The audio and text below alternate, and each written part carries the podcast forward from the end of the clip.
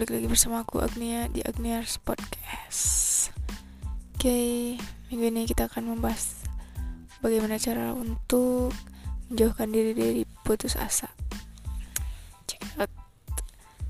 Oke, mungkin bukan cuma aku yang pernah ngerasain putus asa. Ya, seenggaknya kita nggak melakukan hal-hal yang bodoh yang membuat kita menjadi bodoh gitu ya. Dan tentunya kita masih bisa berpikir realistis, berpikir positif untuk bagaimana caranya kita melawan keputusasaan kita. Entah itu masalah tentang diri kamu, masalah tentang keluarga kamu, atau masalah tentang sosial kamu, keluarga kamu, pacar kamu, bahkan putus asa sebenarnya terlalu lebay ya.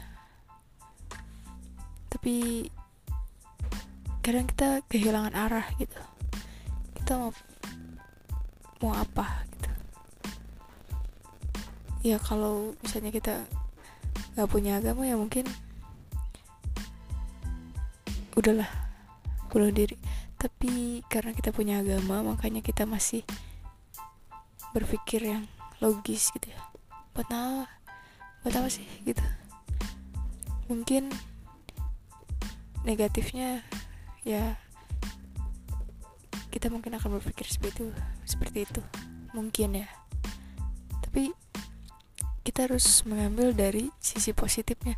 Ketika kamu putus asa, oh mungkin itu cara Allah menegur kita ya. Makanya ibadahnya random gitu, dia kayak nyuruh kita untuk sini curhat sama Allah gitu kan, kalau kita ngambil positifnya. Dan sebenarnya putus asa itu adalah hal yang paling dibenci gitu. Kita kayak nggak punya Allah aja sih.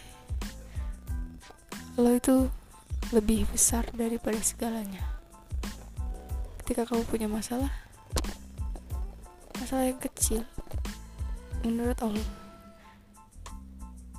menurut kita besar, kita berbagi dengan yang punya lebih besar itu sama Allah kan. Jadi jangan sampai kita ngerasa putus asa.